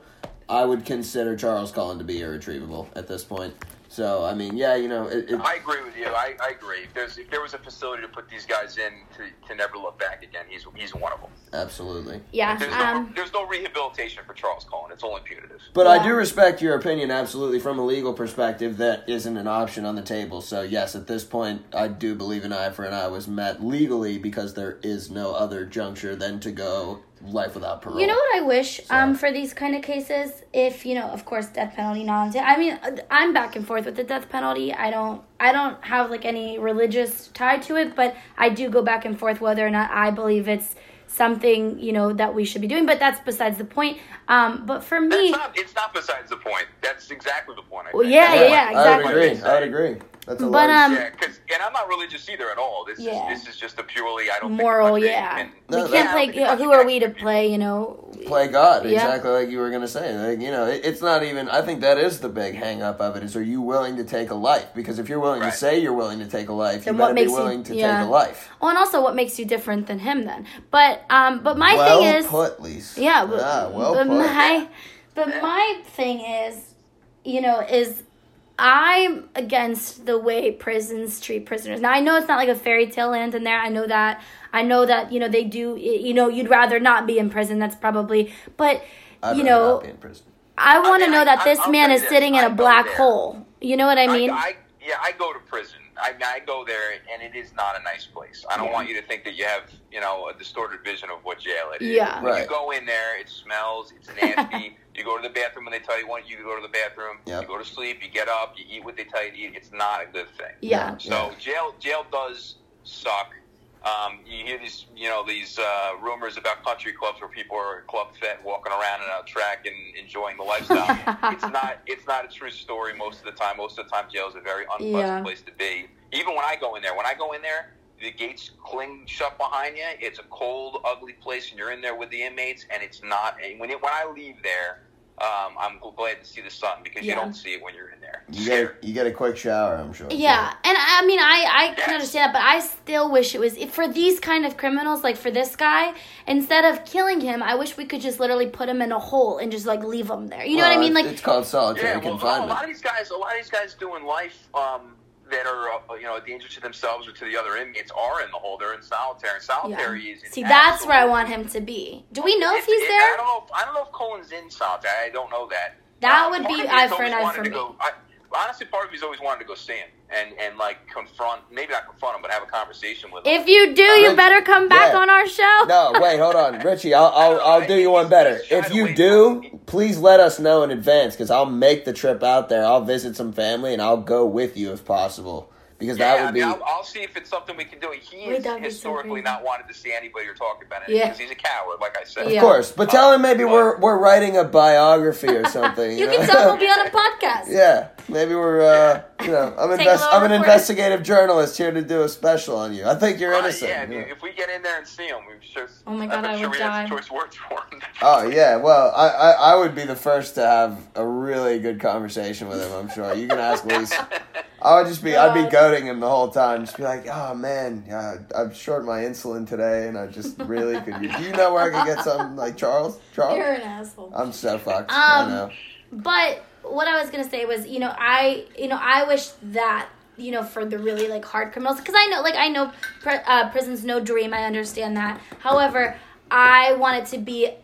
Uh, even more so of a nightmare. You know what I mean? I don't want it Yeah, to just be yeah. prison for like all the other prisoners in there on drug offenses. I want it to be you murdered a g- shitload of people in cold blood. You sick fuck. You should be in a hole to never see even a crack of daylight. But here's the thing: You know, What? you still have to pay tax dollars to feed that guy. That's true, But it's too. more to kill someone, Matt. Did you know that? It costs more money to put someone through uh, death row. Fact. Yeah, like I said, I would take the dude out back, put the bullet in his head, go in God. surgically remove it, Oh, and no. reuse it so we don't waste bullets too often. Jeez. That As would not cost that much money. It would not cost money, honestly. Maybe you should pitch that to You- the. If you want a good look inside death row and solitary confinement, if you read Damien Echols' book, Life After, oh, what is it called? It's um, oh, I can't remember. But Damien Echols was one of the guys in the West Memphis Three. Oh, Um, I was gonna say, why does me. that oh, sound Life so Death. It's familiar? Life After Death is the name of his book, like the Biggie album. Like the Life Biggie After out. Death. Thank you. Oh my God, Richie, we just became homies, man. I So read appreciate that book. It gives you a good glimpse into what it's like to live on death row, which he lived on for like 16 years, I think, before Mm. he was let out. That and is- I, I do a podcast too. I might as well plug myself called the Under Oath Podcast. And one of the other members of the West Memphis Three was on my podcast and talked a lot about what it was like to be in jail. Jason Baldwin, really Oh, cool dude. That's and those guys awesome. were falsely accused because it's kind of a reversal of what we're talking about here. Right. oh Um, hell yeah, we'll so- be checking that out. really, really, yeah, that that episode's really worth listening to if you're curious. I think your whole podcast is worth listening to based on these Yes. conversations. Absolutely, man. Thank you. Yeah, check it Yeah. out. Under Oath. Under Oath with Rich Lomurro. Yes. It's only like it's only like eight episodes long because I've um, I've been pretty selective in what I've put out there, and I don't know how many I'll do more. but the ones that are there are pretty cool. Check them out. Oh, We 100%. absolutely We'll will. definitely plug that in our show notes as well, just so No everyone doubt. can Thank check it you. out. Of course. Yeah. Thank you for being on our show. This yeah, has been man. amazing. This has been Fun, great. man. I like talking about this stuff. This Yeah. cool. Anytime you want to come back, well, we're already having you back for Jerry Sandusky's case. It's happening. Yeah, because let that's me on know our when, list. 'cause I'll read up on that. I'll get educated. for Yes, Absolutely, yes. my friend. Um, but yeah, so I guess we all really agree that uh, based on the sentencing alone, eye for an eye fits the crime for uh, Charles Cullen. Now let's talk about the hospitals and the people. Uh, j- those people. Do we believe that there should have been some kind of charge brought against them, or uh, Richie, in your you know expertise, do you believe they wouldn't have had a case and it would have just kind of been like not?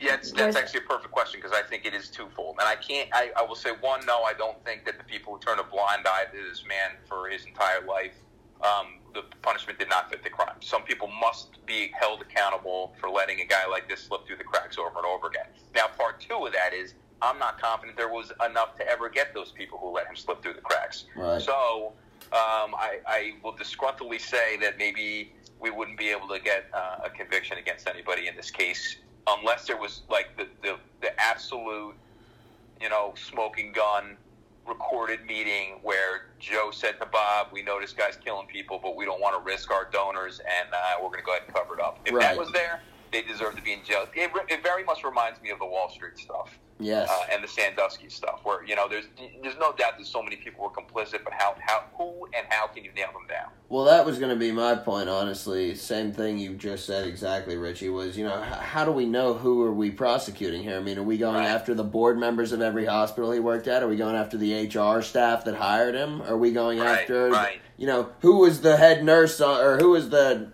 on charge of his shift?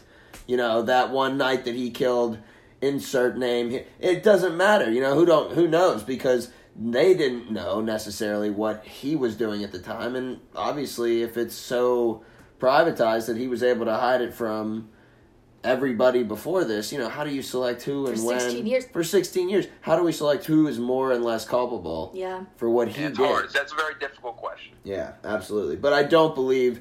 I will totally agree with what you said, Richie. I don't believe that an eye for an eye was met simply because I think there are Someone plenty more people who could be held accountable and should, in some way, have had to face some type of consequences for allowing this man, this predator, to work his way through the system for so many years. I mean, the one thing about Penn State's scandal, I will say, is anybody that was responsible for that in any way was either fired or is dead. So, or yeah, is they in took jail. big hits. They did. You're right. Yeah. they did. So at least there was some vindication. Maybe not everyone, but for the most part, the figureheads were at least held responsible. And that might be one of the unfortunate loose ends of Charles Cullen's case is that there are plenty more people we can say were guilty of being, you know, if not complicit, at least negligent. Yeah. So, Well, Richie and Matt, I look forward to hearing your interview with him. yes, yeah.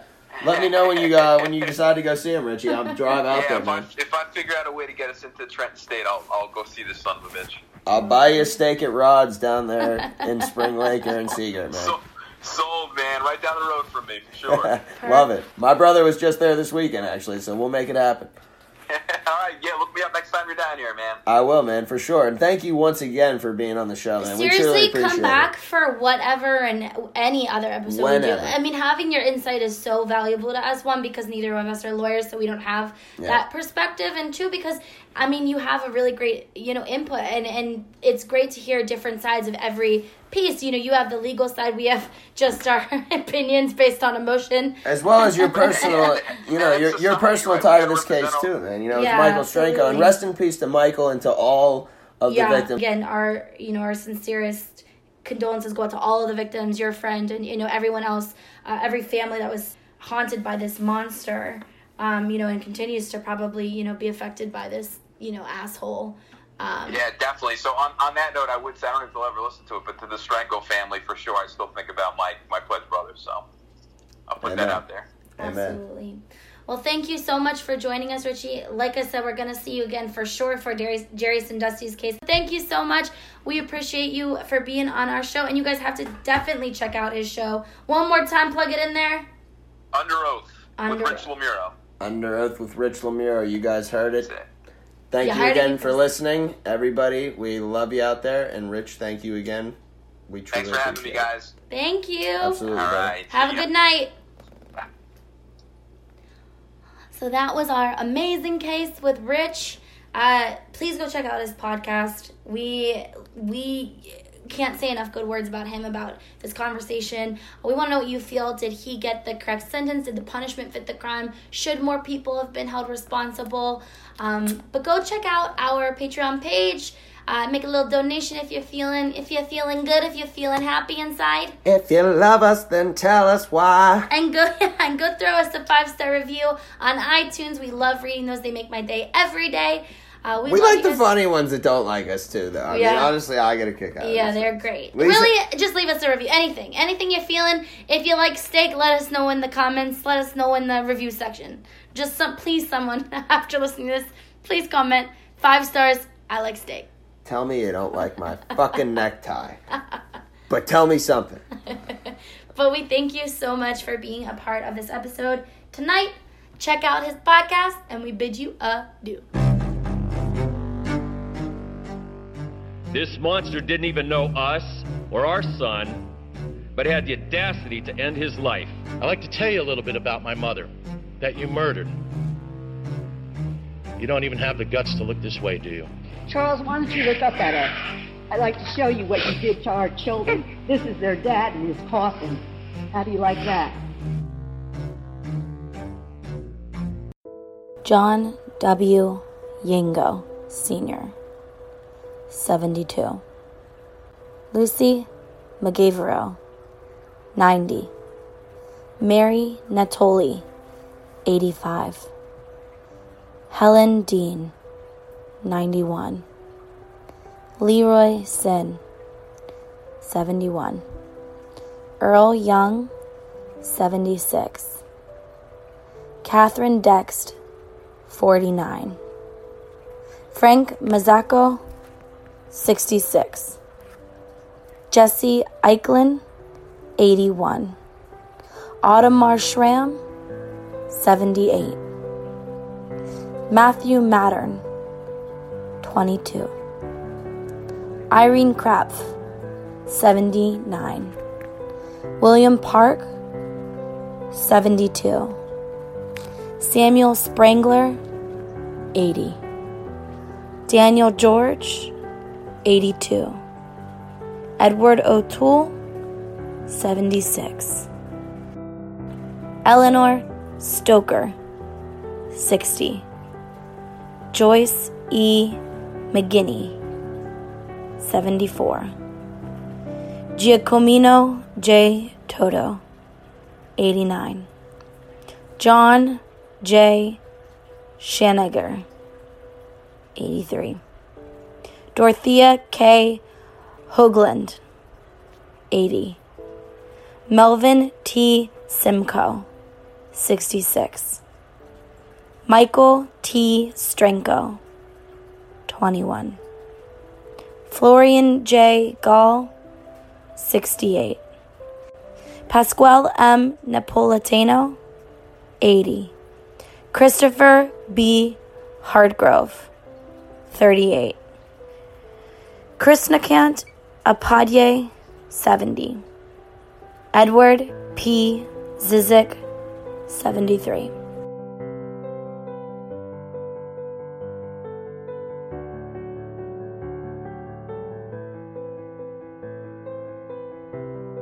Thanks to State Farm for supporting this show and helping our listeners protect their businesses and lives. Like a good neighbor, State Farm is there. Talk to your local agent today.